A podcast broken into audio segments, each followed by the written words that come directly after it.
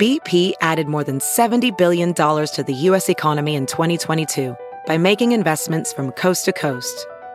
Investments like building charging hubs for fleets of electric buses in California and starting up new infrastructure in the Gulf of Mexico. It's and, not or.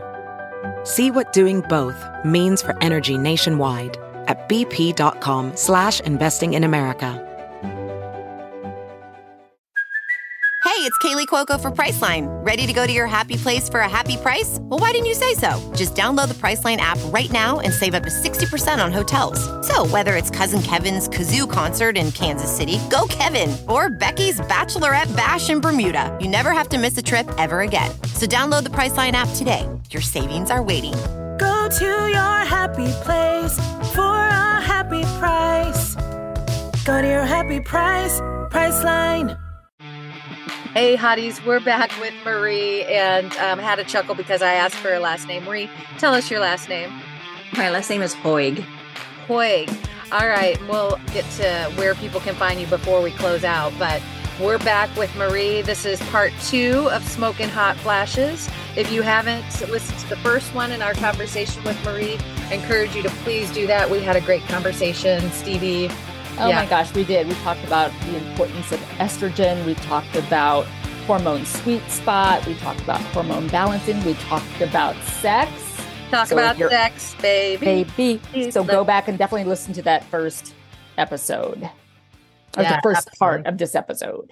first part of the episode. Yeah, Smoking Hot Flashes. This is a podcast about menopause produced by Badassery Life. And uh, I'm glad to be back and appreciate Marie joining us for part two. And in this episode, we wanted to talk a little bit more about hormone and hormone therapies. So kick us off with that fun topic. Yeah, hormone therapies are an interesting tool, and I think they need to be looked at as a tool because they perform, they do things, and how they're used, how they're dosed. I break it down into what I call four generations of HRT, just so when I educate about HRT, that I can differentiate between them, especially when I train doctors on this HRT system is good for this, and this one is good for this, and this one is good for this. You don't want to use this one for this. The first generation HRT systems are considered low dose therapies. They're usually synthetic protocols like Premarin and Prempro. And they're prescribed usually by doctors, conventional medicine doctors who have no training in estrogen or any sort of hormone replacement therapy technique and they typically just read the package insert of the hormone for their instruction and then dose the patient accordingly. These hormones are short acting. They only work for about three to six to maybe nine months that you can push it because the dose is too low. The brains and bodies of women require much more than what this low synthetic dose hormone can do. Second generation HRT are the non synthetics, the compounded creams, the patches the still low dose but the the big biggest dif- differentiating factor with this generation is the fact that they're mo- mostly bioidentical meaning they're derived from a, a mexican wild yam though not all hormones are completely natural uh, every hormone no matter where they're der- or plant derived hormones are synthesized in a lab to a, a a certain degree to change the molecular structure to mimic a human molecular structure. So there's no real true natural estrogen. Like you can't just take a Mexican wild yam and rub it on you and you have estrogen. These protocols are very popular patches, cream, transdermal creams, orals, sublinguals, but they're also low dose. They're designed to keep hormones low at all times so the patient still remains in a state of deficiency. But the goal of these particular hormones is to manage the symptoms and these are short acting. They only work for about three to nine month period of time because the brains and bodies of women require more than low dose therapy. Then the third generation protocol is a rhythmic. It's a, a bioidentical hormone replacement therapy, but it's administered at higher doses of estrogen and progesterone that we consider moderate dosing. It's higher than the low dose, but not as high as the optimal dose but it's administered in a rhythmic cyclical pattern that matches the natural physiology of the hormone that's being administered. So, for instance, estrogen has its own hormone tide cycle throughout the 20th day cycle, and progesterone has its own cycle.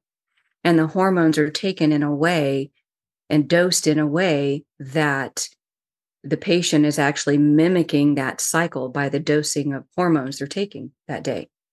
So there's this natural physiological process that takes place. So your brain and body don't care where it gets estrogen, whether you're producing it or you're giving it to yourself. It just wants it and it wants enough of it so that it can get to work on the body. There, this particular protocol really is the first protocol that really brought back menstrual cycle resurrection and maintenance. It's really where we found out that oh, you can actually recreate a healthy menstrual cycle in women, and they this is where they really feel their best. They have the least amount of complaints, the least amount of headaches, a good libido, good energy, good executive function. Really, it's really the sweet spot. But there's so many clinical challenges to this particular protocol that if you prescribe it the way it's been formulated, it only works on a about 20% of the female patient base. And then there's like a derivative of this third generation where doctors are beating their heads against the wall with this third generation protocol that they've tried to figure out all the nuances of the protocol. Like, how do I keep my patient from getting depression in the luteal phase of her cycle?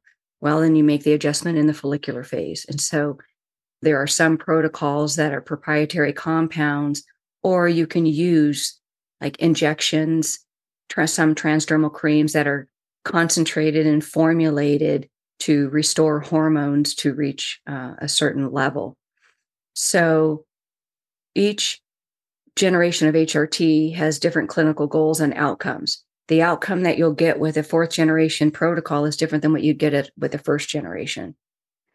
So, you really, if a woman wants to maintain optimal health and put her brain and body back into her reproductive prime, so to speak, by way of hormone signaling, you would want to use a third or fourth generation HRT system designed to do that.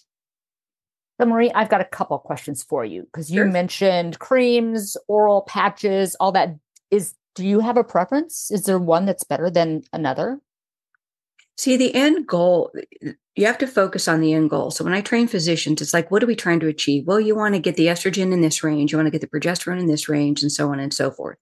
And these are your tools. Your HRT is your tools. That's your arsenal. So the doctor chooses an HRT system based off of what the patient is able to tolerate, to comply with. But the end goal is the same. Let's just say we want to achieve a level of estrogen of 300. Well, you don't just load a woman up with 300 you need to give her an hrt system that you can get that level into the blood and some systems are better i did use a compounded cream for a long time and it worked out really well until i wanted to until they changed the formula the base cream the formula and then now all of a sudden the whole protocol stopped working and so i crashed and i'm back into menopause and i didn't know what caused it and then finally, when I figured out what caused it, I wanted to try a new protocol. And that's when I started taking injections.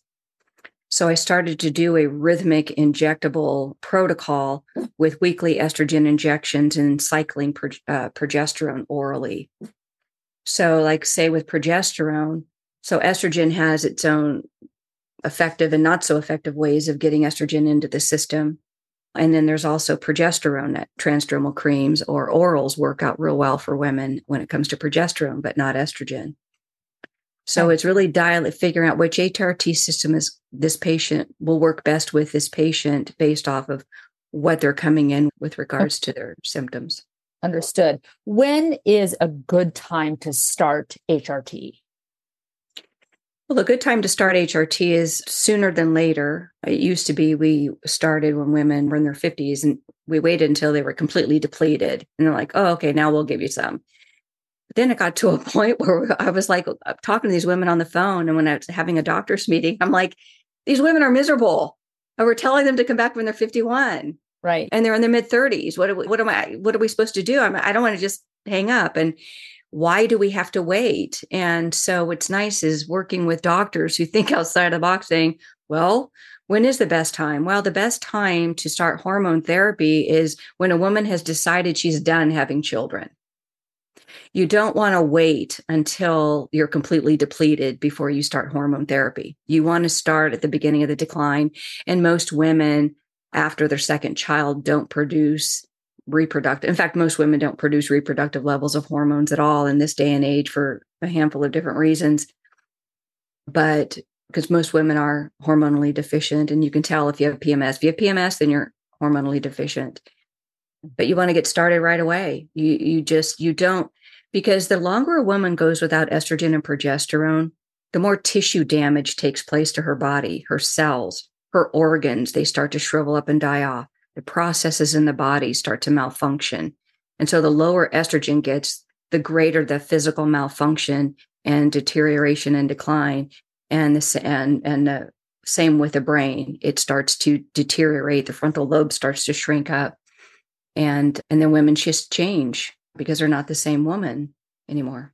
Yeah. So clearly we need to, Kelly, we need to market this podcast to women in their 20s yeah. early like get to well, it because i didn't know this. Yeah. As young even women in their late 20s are perimenopausal. And but the truth is they never produce enough hormones through their pubescent transition to make it into the reproductive prime. So they're aging into perimenopause. So at 50 i'm 52 my hormones like i i'm very open about the fact that they're a hot mess. Actually i'm very low on absolutely all of them. Again i'm trying to get to that hormonal balance. But 53 no i, I was on birth control for way too long anyway. This is a judge free zone so that's good. Uh, but now i'm listening i'm like so i'm not going to be one of those 52 year olds that gets pregnant right? Like no you can't once you're out of eggs you're out of eggs Okay. We can't manufacture any of those. And the hormone signaling is what's really important with the levels, and the periods are just a side effect. It's when you slowly, gradually bring estrogen on board, it will change how you look at life within an hour. It will change how you feel just underneath it all. Like, like every conversation I have, like when I give a patient HRT instruction, I say, This is how you're going to feel.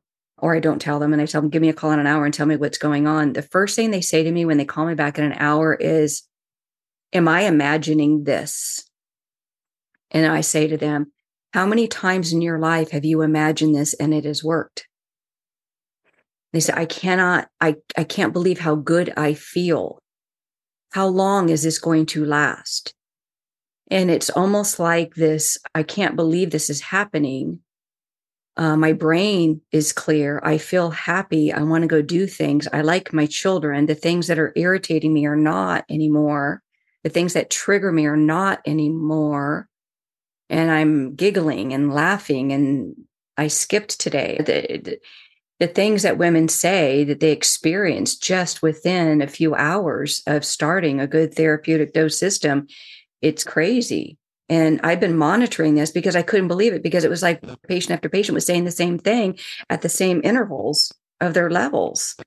And I'm like, yeah. well, this is nuts. How can this be so consistent? And then why aren't we doing this? And then after a while, it's like, okay, I'm going to measure this. So I started measuring clinical indicators. Then I started measuring lab work against clinical indicators over time. And I saw certain patterns. Oh, when women's estrogen is under 50 this is how they feel think and talk. When it's between 100 and 200 this is how they think feel and talk.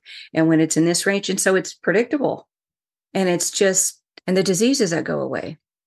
Yeah. It's one of those i'm listening to this and i'm like who knew I was ever going to want to be asking for more estrogen in my life? But it's like, again, women don't know, we don't know what we don't know. And that's why mm-hmm. I'm so fascinated. And I know, Stevie, you have a question, but I just had to say, I'm like, here I am at 52. Please have please increase my estrogen. Stevie, you, yeah, you go. I know you wanted to ask a quick question. So I have a very practical question, and this probably varies per doctor. But is HRT and this kind of functional medicine is it covered by most insurances and if not is it fairly accessible? Well, insurance companies are getting more and more on board with covering hormone therapy. The doctors that prescribe this type of hormone therapy don't take insurance because when doctors are affiliated with insurance companies, they make an agreement that they have to prescribe the medications the insurance companies tell them to once a diagnosis has been made. A doctor can't just tell a woman, take this dose, eat this diet. They can't do that. And so, in order for a doctor to prescribe the dosages that women require, they have to be outside of that insurance box. They have to disenroll with insurance companies. So now they can say, oh, I'm going to prescribe this. Because if you get a diagnosis of, say, menopause or unspecified endocrine disorder, then the doctor has to give prescribe a certain uh, types of medications for you that it's not something that they think about so it's like oh this is what i have to prescribe now this is what um, this is the list i get to choose from and this is the protocol so the doctors are really steered by the insurance company and the pharmaceutical industry on what treatment is available for women. So these doctors that think outside of the box, they pretty much try to educate themselves as much as possible. And then they're not so afraid of it and they start to see how it works in the clinic. And then now they're able to prescribe according to how they see fit. So that's a long answer to the doctors who know how to get this done, dialed in right, do not take insurance. However, most hormone therapy is covered depending on which pharmacy you go to, even compounded HRT. But it is the injectables are easily accessible, and so is oral prometrium. And those are the top two hormones that are used to fully restore hormones in women. It's just finding that doctor and the team of people who understand the technique and the process to use that HRT to get you the end results that you're looking for. Perfect. Thank you. Yeah, I'm going to take us, Marie. We have a Facebook group page, Smoking Hot Flashes.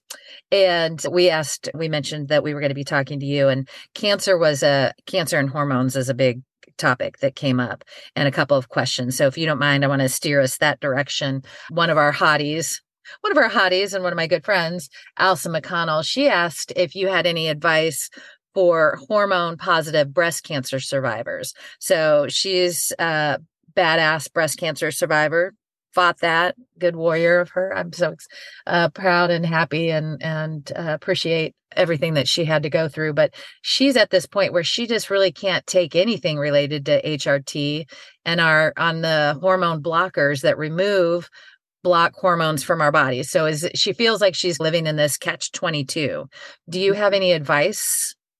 Question whether you need the hormone blockers. It's this is one of the big cancer scares that steer people away from taking hormone therapy. But estrogen doesn't cause breast cancer. Estrogen deficiency is what makes women a sitting duck for breast cancer. And because the general mindset is that estrogen causes cancer, our modern medical model revolves around it. And so they try to give women these estrogen blockers and estrogen strippers out of the body because they're under the impression that it's the estrogen that causes the cancer.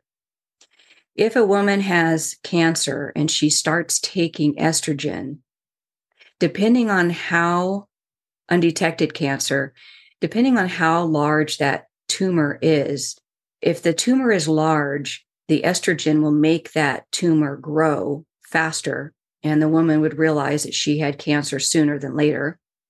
If the tumor is small, then the estrogen will kill off that cancer and the woman would never know she had it at all. And what's difficult in this society is there isn't a whole lot of data on estrogen and cancer. There's some scares going on. There's some inaccurate data, a lot of misinformation about it. And as long as everybody is confused about it, the longer women will go without estrogen and they will need medications. Now, when doctors go to recommend putting a woman on an estrogen blocker, I, I, was up against this situation myself. I got cancer not long after I started therapeutic dose hormone therapy.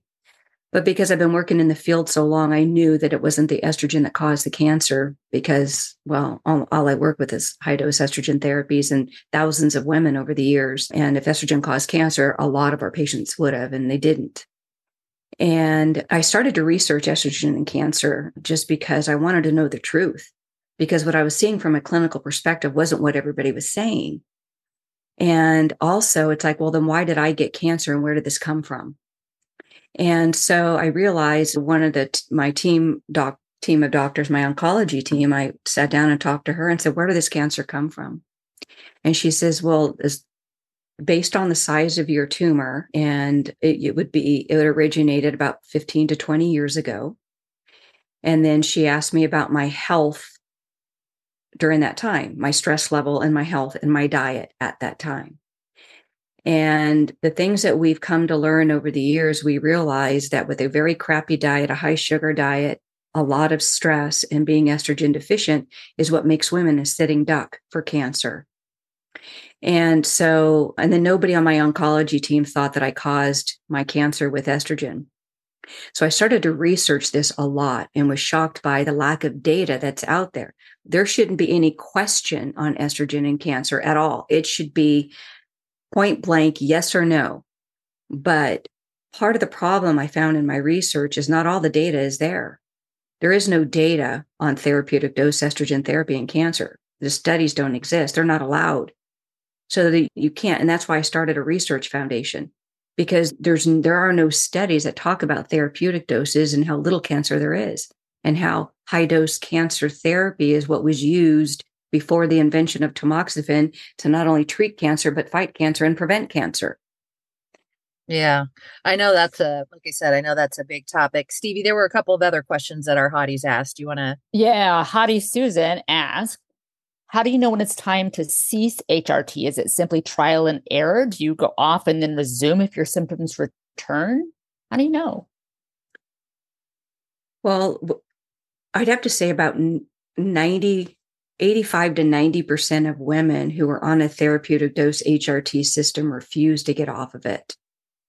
It is very rare that a woman would want to get off of estrogen because of how it makes her feel and she knows what life was like before. And a lot of women, when they get a taste of being happy all the time, every day for no real good reason, they don't want to go back to the miserable woman who couldn't get out of bed and couldn't brush her teeth. Tell me about it. So it's hard. It's like, okay, I, they will do anything. Like with me, mm. it's I'm not getting off of estrogen. I'm just, I don't feel women, they don't feel good they don't they think about suicide they think about horrible things they live in fear and anxiety and depression and they're not, not, the person that they know that they are so it's a very lonely isolating existence so when you most women that i've worked with don't get off of their hrt because they're it not skipping and then they're not having sex they're not happy no it's a horrible right? way to live yeah, yeah, yeah. Why would you want that? But there are some reasons that women get off of it and they just go back to feeling crappy and bad and worse. And They're like, I can't handle this anymore.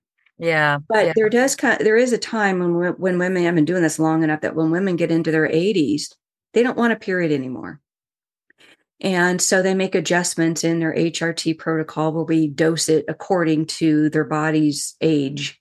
Because it's not that though this type of HRT, that the therapeutic dosing that I'm talking about, is a type of anti-aging longevity approach of to life for women, the body will still age underneath it all, but just not in the same. But so the the, the requirements tend to change over time. But if a woman can stop taking HRT anytime she wants to, but most women don't want to. And as a coach, I let women know it's not like you're going to build up and it fixes everything and then get off of it. And then if you ever get the symptoms back, then get back on it. It doesn't work that way. It's like estrogen. When I say it works in real time, estrogen's low, you're going to feel this. It's guaranteed. It's trackable, traceable. And so women know, oh, if I get off it, this is what I'm going to experience. So why would I want that? Absolutely. So, yeah. Marie, are there any kinds of HRT alternatives that help with menopausal symptoms if you can't use estrogen due to vasculitis issues? Yeah. And that was a question Melissa asked. And just in the short of time, I want to make sure we ask Melissa's question. And then we have one more question for you, too. With vasculitis, it really, if it's severe, it needs to be controlled and managed. And they, and women cannot go on estrogen. If it's mild and it's been addressed and treated, then women can go on estrogen but it's a dangerous thing. It's just, it's not something to mess around with.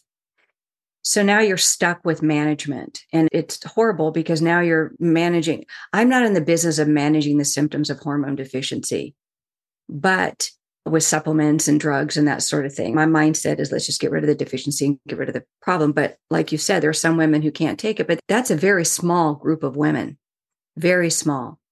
And so what a woman would want to do would want, she would want to reduce inflammation in her body as best as possible, eating a low inflammatory diet, taking herbs and supplements that are designed to reduce inflammation in the body, exercise, anything that has to do with reducing inflammation in the body, you can help manage menopausal symptoms with. But I feel for her, I, I no, I, it breaks my heart when women aren't able to take estrogen.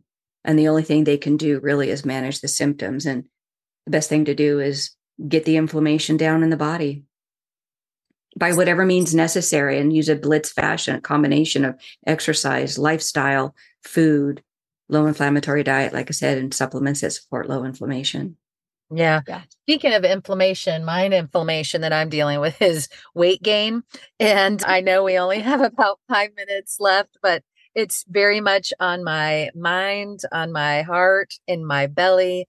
Uh, but I just, hmm. yeah, what in these last few minutes, let's just talk. And it's such a big issue, literally but what what can you say talk a little bit about weight gain and weight loss with through this period i use the analogy where i live in northern california there's a lot of farm farmers and when they're trying to fatten up pigs for slaughter they remove the ovaries it is commonplace it's common knowledge actually that estrogen deficiency causes weight gain and estrogen is actually a fat regulator it is it curbs carbohydrate cravings, sugar cravings, lowers inflammation, uh, manages glucose levels. So the quickest way to fatten up a woman is really remove her estrogen. And when I talk about giving women therapeutic doses of estrogen to change where she is in her reproductive lifespan, if a woman's brain is under the impression she's in a reproductive prime, she can't be fat. The flat the stomach has to be flat. Those part of the messaging to the men in the village that she's open for business. When women have larger stomachs they, that they usually get like have you ever noticed a woman after she has birth gives birth to her first child her body bounces back but after the second child it doesn't? Mm. that's because the the ovaries are starting to shut down. We're really only supposed to have as many kids as we can feed at one time and then so what happens is the body says okay i've had my allotment of kids and so women start to gain that abdominal fat so the larger belly sends messages to men that, well, she's out of business. She's already had her two kids, her, or she's either already pregnant. She has no use for me. And so when you bring good levels of estrogen on board, like I mentioned, the body tries to mimic a, a younger reproductive health woman. So it changes body composition it burns fat and increases muscle tone and mass so the woman can pop out a baby. Because when women lose estrogen, they get muscle atrophy, everything dries up. And the goal is for the body to deteriorate and decline because that's the estrogen messaging. And so if a woman's brain says, okay, here, I've got to have a libido, I have to be sexy, I have to be pretty. So the skin changes, the fat starts coming off naturally, especially when a woman is on a far- good farm to table diet and the muscle tone helps reshape the body. So, this is one of the ways that estrogen helps reshape the body and burn fat. But there's a lot of studies, even on low dose estrogen in the National Library of Medicine, that talk about how estrogen influences the weight of women. Estrogen's low, women are going to get fat. When estrogen is optimal, their body wants to get skinny. And it's just, and it's not just hormones. It's really, it's coupled with a good diet and lifestyle. It's just therapeutic dose, any hormone replacement therapy needs a good foundational diet and lifestyle to give it support so that it can perform to its fullest clinical capacity. This is fascinating. I know. We only have about two more minutes. And here I'm like, I'm learning so much with all of these episodes, Stevie. I'm loving all these conversations. I'm going to have that farm to table diet, looking at that extra estrogen. I already exercise, so I'm good there. But there's just so much to it. And I appreciate the conversations. But Stevie, I don't know if you have one final question that you want to ask uh, before we do. Marie, can you just let us know where people can find you or maybe a good resource that you would suggest if they have more questions. They can certainly get on our Facebook page too, but if there's something to follow you, you're the expert. Yeah, well, I do have, I've, I only take on a few clients at a time because I. Damn it, Marie! Damn it! well, I tell you something. promise my bank account numbers. You, have got them; they're yours. Go for it. Well, I have a hard time turning down women who, when they start begging, it's really hard for me to say no, and I don't want women to have to beg. So my, where I am right now is I want to train health coaches who want to learn how to do what I do, and who to, for me to teach them to learn how to work with these doctors that I'm training because the hormone coach and the phys- HRT physician they work hand in hand. The doctor HRT doctor's job is to write those prescriptions. The hormone coach's job is to navigate the patient through the hormone balancing process to the sweet spot. But I do take clients on. So whether you're actually a, a woman who wants to get her hormones balanced, a health coach who wants to learn how to be a hormone coach, or a physician if you want to learn how to prescribe hormone therapy that actually makes women better then go to menopausemoxie.com. You can book a free consultation. I'll answer your questions. If you have labs, I'll go over those. But it's not for everybody, but it is for most. If it's for you, I'll let you know and I, I see what I can do to help you out. But yeah, I think the more people that understand that women have a choice, they don't have to, menopause isn't something they have to suffer through. It's actually a side effect that they can control if they get their hormone, their hormones fully restored with a good therapeutic dose system. Such great news. We're going to celebrate it. That's what we're doing. We're going to celebrate menopause, right? We're going to celebrate right. this stage. Stevie, close us on out, baby. Well, we want to thank all of our listeners for listening. I hope that you all learned as much as we did in this incredible episode. Be sure to subscribe, rate, and review us. We want to give a big shout out to Chris Spangle, our editor, Chris Spangle of Leaders and Legends LLC, which provides podcast advice and editing, leadersandlegends.net. And Marie, thank you again so much. Like I said, this is new to us. We've got a lot of questions that we're going to keep going down this path. And hopefully, we're helping some other women that have the same questions. And we're going to keep going. This is a journey, a start for us for sure. So we appreciate your expertise and your time today. Thank you for getting the word out and allowing me to be a part of your platform and helping me get my word out. I really appreciate that and, and all the work that you guys are doing. And congratulations on your show. It should be very successful. I uh, appreciate you very much. Thank you.